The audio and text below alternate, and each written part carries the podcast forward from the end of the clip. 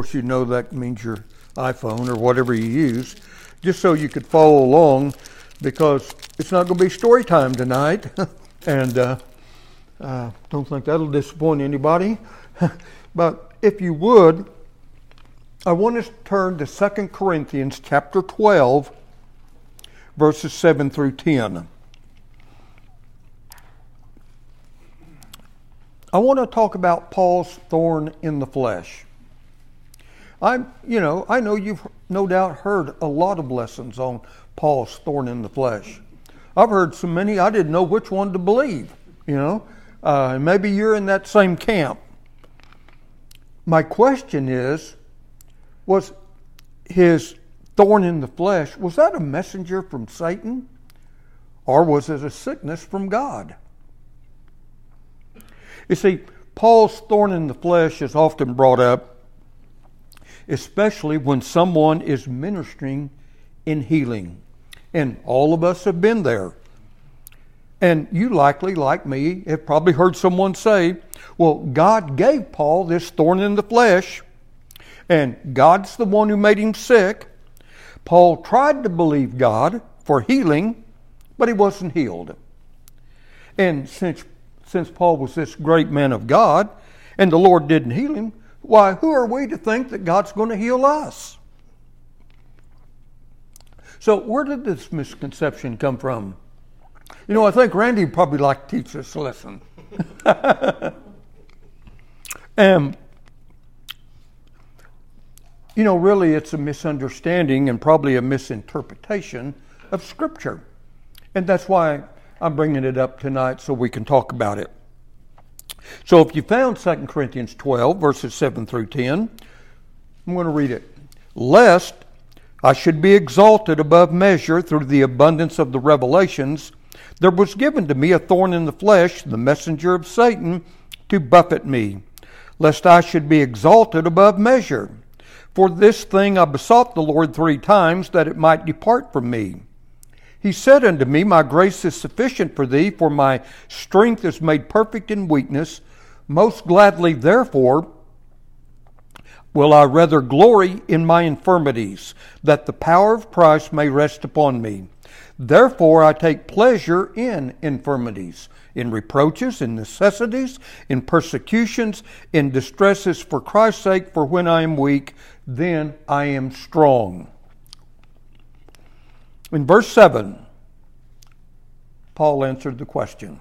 He made it very clear the thorn in the flesh was a messenger from Satan, it was not from God. The word messenger there is the same word as angel, as we find uh, throughout the New Testament. This was a demonic messenger. It was a dark angel. It was sent from the devil to buffet Paul. Now, some have erroneously thought and suppose that God gave Paul this thorn in the flesh, it was to keep him from being exalted above measure. And their conclusion is this the thorn in the flesh was sent from God to keep him humble. Ever heard that? Well, not so. You know, humility is important. So important that the book of Proverbs says that the reward for humility and the fear of the Lord is honor, riches, and life. Proverbs 22 and 4. So there's this godly type of exaltation. It's mentioned throughout the Old Testament and also in the New. One would be example would be 1 Peter 5 and verse 6. Humble yourselves therefore under the mighty hand of God that he may exalt you in due time. See, being exalted, being lifted up is good if God does it. However, there's some who are convinced that Paul was speaking about pride here in 2 Corinthians 12 and verse 7. See, their argument is this Paul had this real problem with pride and arrogance. So God gave him a thorn in the flesh to break him and to keep him humble. You know, that's just not a godly principle. We just read the Bible says, humble yourself. And if God humbles you, let me tell you, that's not humility. That's humiliation.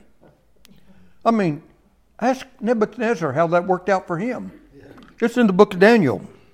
See, humility is not something that we can force on a person, it has to come from the heart. In 2 Corinthians 12 and verse 7, it's talking about Paul being glorified everywhere he went. Wherever he went, he witnessed people raised from the dead, Acts 29 to 12. Demons were cast out in Acts 16, 16 to 18. And miracle after miracle as witnessed in Acts 19, 11, and 12. The people in one city where he ministered witnessed that it was drawing many people to the Lord. And they were saying, you know, I'd like to be like Paul. You know, I want to have the ability to overcome adversity myself. You know, if I'm locked up in a prison for preaching the gospel, uh, how about an earthquake coming and let me out? This happened to he and Silas in Acts 16 25 to 33. So every time that something unfortunate happened, Paul saw it turn around for his good. And people noticed this, and they were saying, You know, I want that kind of power to work in my life too. Satan recognized that Paul was drawing many people to the Lord because he was walking in such absolute victory and being exalted by God. So the devil, he wanted to debase him. He wanted to bring him down. He wanted to do something to keep him from being exalted. That's what 2 Corinthians 12 in verse 7 is talking about. Lest Paul should be exalted above measure. Satan gave him a thorn in the flesh. It was from the devil. It wasn't from God. When I was a minister at church in East Dallas, I visited hospitals on a regular basis. I mean, one day it was St. Paul Hospital. Next day it was Baylor Medical. The next day it was Presbyterian. I mean, we had people at Parkland. Uh, we had people, so many older age people, they needed to be visited. I mean, even at times, especially Baylor, those nurses they would call over at the church and ask uh, one of us to come over and minister to someone that was in uh, the hospital, probably near death. They didn't have a church. They didn't have, sometimes even anybody in their family that would visit them. In that day, they didn't have chaplains uh, like they do now. So I've actually visited people, though, in the hospital. I, I could mention very specifically an individual. I can see his face tonight because I'll never forget. I asked him, uh, Can I pray for you? No. Huh? You know, did I hear you right? I mean, is there a reason? If there is, tell me. Oh, I'm like the Apostle Paul. God gave me this thorn in the flesh, and I'm supposed to bear it. Recall, though, it was because of the abundance of the revelations that this thorn came. And with those revelations, what did Paul do? He wrote half the New Testament. So doesn't it make sense that if anybody who hasn't had an abundance of revelations like Paul shouldn't be hiding behind his thorn in the flesh? And besides, it was from Satan, and it wasn't from, you know, it, it was from Satan and not God. I've ministered to drug addicts, prostitutes, adulterers, homosexuals. And that's just to name a few about receiving deliverance from God. And yet, there's those that have told me, well, like the Apostle Paul, I've just got this thorn in the flesh.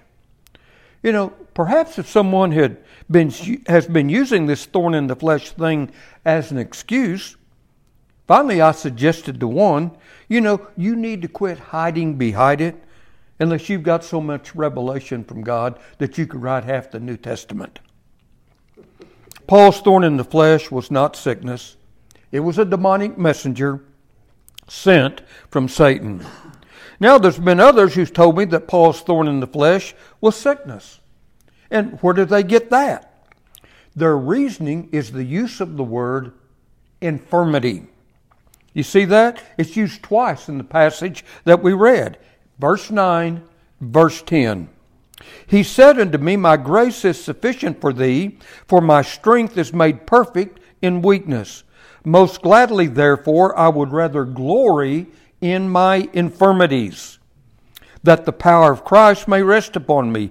Therefore, I take pleasure in infirmities, in reproaches, in necessities, in persecutions, in distresses, for Christ's sake, for when I'm weak, then I'm strong. That's verse 9 and 10. You see, part of the dilemma is the use of the word infirmity. And why's that? Well, we send people to the infirmary, don't we? Schools have an infirmary, daycare centers have an infirmary, the military still has infirmaries. Who are they for? They're for the sick.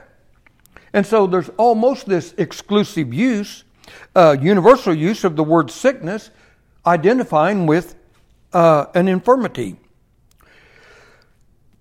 But the meaning of the word infirmity wasn't limited to sickness at the time that the New Testament was written. How do I know? Well, one passage would be Romans 8 and verse 26. You know the passage. Likewise, the Spirit also helpeth our infirmity. We don't know how to pray as we ought. But the Spirit itself maketh intercession for us with groanings which cannot be uttered. The verse is saying that it is an infirmity not to know how to pray as we ought. Well, a dictionary over here says an infirmity means a sickness. But biblically, it can also mean a weakness or an inadequacy, and that's how it's used in Romans 8:26. Not knowing how to pray as we ought, not knowing how to pray, we've all experienced this sometimes. It's a weakness. It's an inadequacy on our part. We don't have the words. It's not a sickness, it's not a disease. But some people suppose that Paul still was talking about a sickness in verse 9. He says, I glory in my infirmities. However, the context proves it wasn't sickness. All right, we all know this was a letter. You know, if you could just somehow cut it right out of the Bible and just have a little letter, be a pretty lengthy letter that Paul prepared and sent. It's not divided into chapters, it's not divided into verses. If you turn back a page to 2 Corinthians 11, part of the letter, he'd already talked about his infirmities. 2 Corinthians 11 and verse 30. He said, If I must glory, I will glory in the things which concern my infirmities. Now, if we go back up to verse 23, I'm in chapter 11, one page back. Paul defined, he explained, and he listed exactly what he was calling infirmities. Verse 23 Are they ministers of Christ? He said, I speak as a fool. I am more. In labors, more abundant.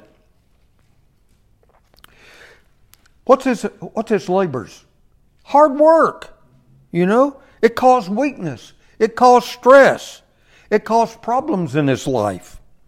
In stripes above measure, in prisons more frequent, in death often. Of the Jews, five times I received 40 stripes, save one. That's verse 23 and 24. Then in 25, five times Paul said, I was whipped with 39 stripes. Three times I was uh, beaten with rods.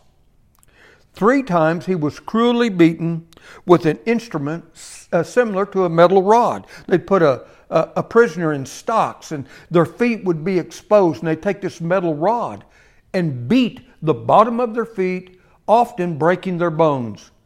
You know, we get a couple of stickers and we think we got to call 911.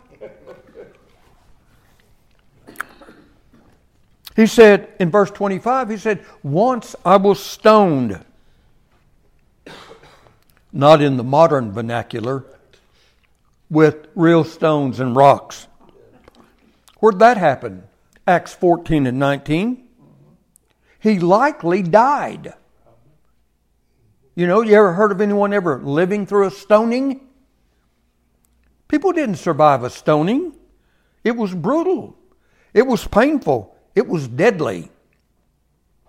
He says, Three times I uh, was, I suffered shipwreck. A night and a day I've been in the deep. Journeyings often, perils of robbers, in, and perils of my own countrymen, in perils of the heathen, in perils in the city, in perils in the wilderness, in perils in the sea, in perils among false brethren, in weariness, in painfulness, in watchings often, in hunger and thirst, in fastings often, in cold and nakedness, and beside those things which are without, that which cometh upon me daily, the care of all the churches. So who is weak?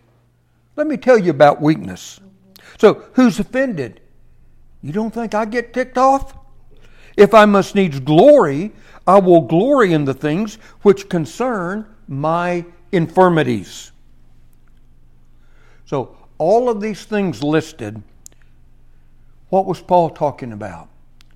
Persecution, hardships. These are things that Paul endured for the cause of Christ.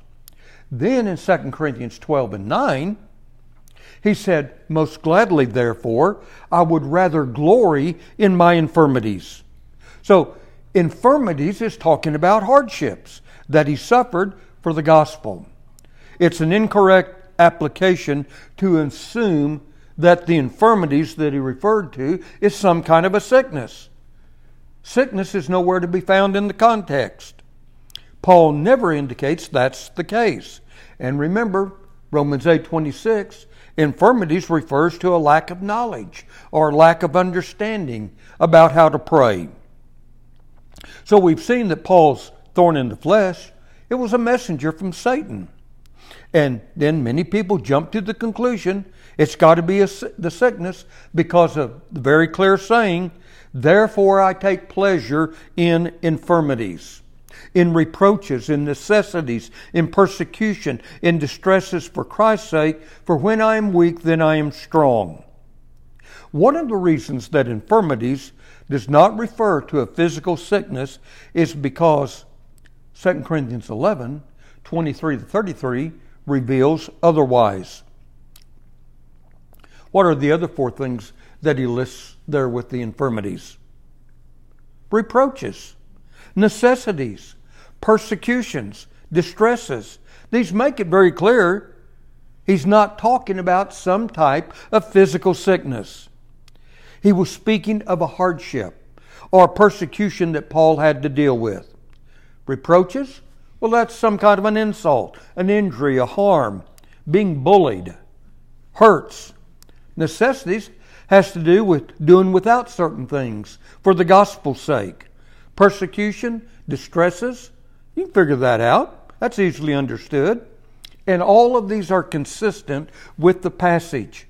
To insert sickness would be inconsistent with all the other things that are listed. His use of the word infirmities is referring to hardships that he suffered for the cause of the Lord. Now, let me explain something. When Paul uses this terminology, thorn in the flesh, the original audience who got the letter, their minds knew exactly what he was talking about because they knew Old Testament imagery. There's so many examples all throughout the Old Testament. Numbers 33 55. Israel was warned that if they failed to drive out the enemy, what would be the result? The enemy would be a thorn in their side. Joshua 23 13, the same warning came through uh, Joshua. Judges 2 and 3, failure to drive out the enemy would result in the enemy becoming a thorn in their side. King Saul and the Amalekites, I mean, they come to mind, don't they? His failure to drive out the enemy, what was the result? Generations later, you got a generational curse surfaces in wicked Haman, who goes to the king, wants all the Jews to be executed in Persia. See, in each case throughout the Old Testament, it referred to people who were antagonistic toward and adversaries of God's people. Paul's thorn in the flesh was a demonic personality. It was a dark angel. It was a messenger sent from Satan that stirred up persecution wherever Paul went. And he made reference to this in the letter to the Corinthians, saying, in essence, if you go back to 1 Corinthians chapter 4 to the first letter, chapter, uh, chapter 4, verse 9 to 13, if you want to turn there, I'll give you a moment to get there. He said, We apostles suffer more than anybody else. The people we minister to, they are esteemed and blessed. But we, well, we're despised and we're considered the scourges of the earth. 1 Corinthians 4 9 to 13.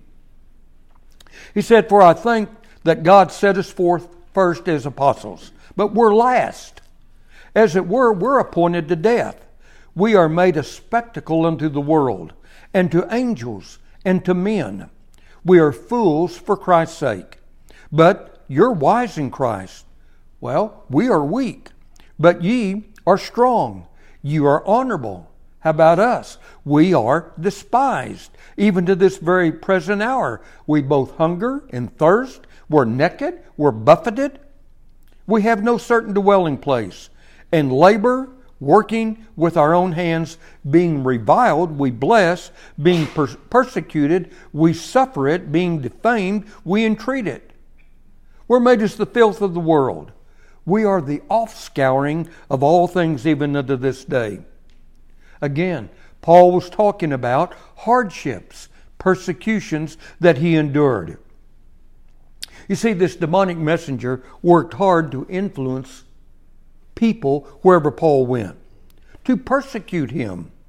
Paul walked in victory, but he endured more persecution, more shipwrecks, more beatings, more imprisonments, more rejection, and more criticism than anybody else.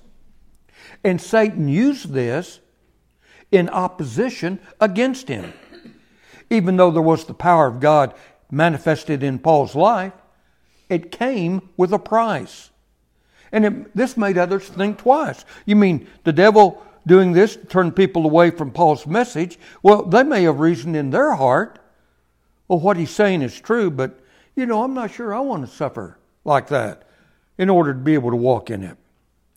So, what did Paul do? He sought the Lord three times to remove the thorn in the flesh. He sought the Lord to remove this demonic angel that stirred up persecution through people. It's illustrated, as I mentioned, time and time again throughout the Old Testament. A thorn in the flesh.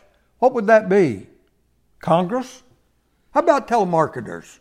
You know, see, we got the picture. It's persecution that comes through people. Paul asked three times to remove it. The Lord answered, he said unto me, My grace is sufficient for thee, for my strength is made perfect in weakness. Most gladly, therefore, will I rather glory in my infirmities, that the power of Christ may dwell upon me. 2 Corinthians 12 and verse 9. David declared hundreds of years before, Many are the afflictions of the righteous, but the Lord delivers them from them all. Psalms 34, verse 19. So, through Christ's atonement, we have been redeemed from sickness. He was scourged for our healing. You know that, Isaiah 53. But what about persecution? Paul acknowledged this truth in Romans 8:17. He said, "If your children, you're heirs of God, you're joint heirs with Christ, if so be that we suffer with him, not get sick, but suffer that we may also be glorified with him. Years later, he would remind Timothy Timothy, yea, all that will live godly in Christ Jesus shall suffer persecution, but I will give you grace to deal with it. Now, I want us to see real quickly this happens today. According to the latest report that I could get from Open Door, 2021, let me just share an overview of persecution, suffering, and hardship that is being experienced by Christians or other religious people throughout the world. 400,000 North Korean Christians face horrendous persecution torture, starvation, rape, slave labor, public execution. Their crimes? Well, simply possessing a Bible are practicing Christianity.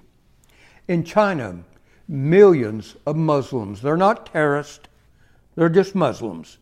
They're locked up in brutal concentration camps They're tortured and used for slave labor. They're the ones making those $1,500 sneakers that are used for the NBA, by the NBA. Babies are forcibly aborted, women sterilized, and the healthy are killed for organ harvesting.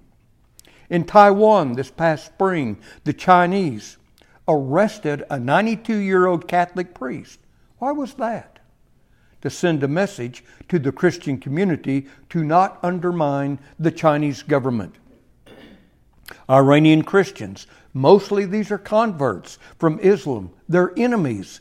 They have zero rights and they're tortured for their faith.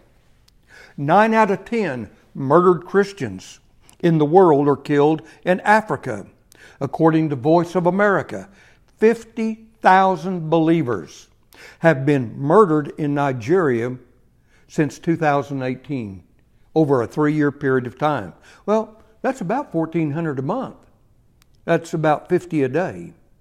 In Africa, daily, there's massacres, kidnapping, and raping of Christians. In Afghanistan, who knew there were any Christians there?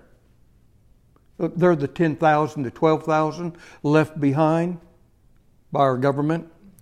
They exist as an underground church under the rule of the Taliban. Then there's Somalia, there's Libya, Pakistan, Yemen, and India.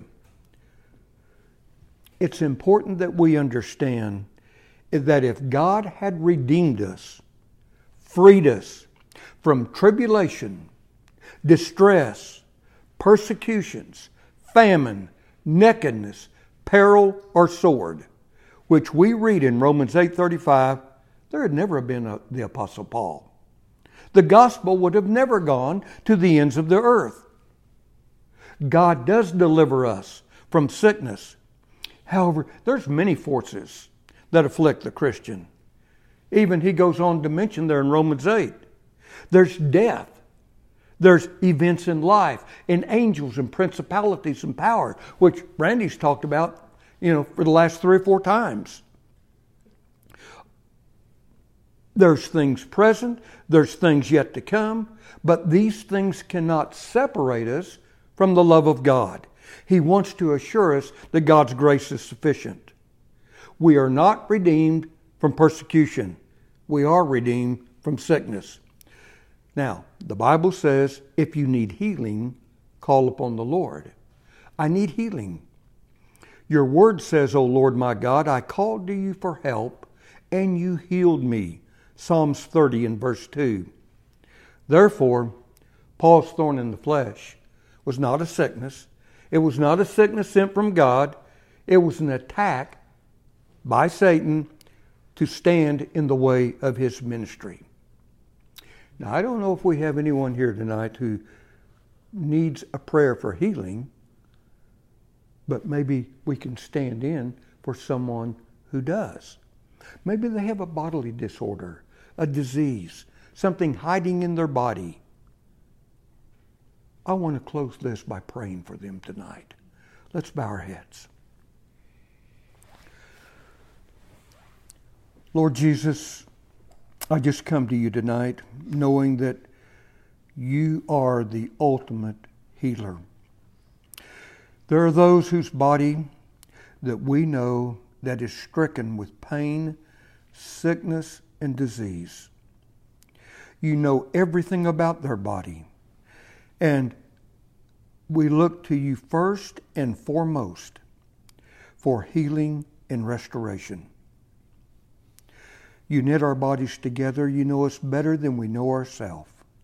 You know everything that there is to know about us. And there's no one who knows what's going on inside of that person who is sick, who is ill, who has a disease better than you. And there's no one with greater power to heal than you. Lord, in Jesus' name, I ask tonight that your healing hand would be stretched out and touch that individual, that female, that male, that individual, whoever they may be. Heal their area of pain, of sickness, of disease, and restore them completely back to health. And I pray that you will release any hold that the enemy has over them, over your beloved, and wash them in your cleansing blood. And now, Lord, we often don't add this to our prayer for healing, but you tell us to. If there be a willful, unrepentant sin standing in the way of healing, I ask that you reveal it, that you make it known, that you bring conviction in order that your loved one can be set free and so that they can be healed, just as your word says in 1 John 5 16 and 17. Father, pour out your Holy Spirit upon us. Pour it out upon our bodies, that we would be filled not with the weakness of the flesh, but with your powerful presence. I believe that you not only are able to heal, but that your desire for all of us is to use us for your amazing purpose. I trust you in all things, and I join this group of believers tonight and know that it is by your wounds that we receive ultimate healing. In Jesus' powerful name, who heals. Amen.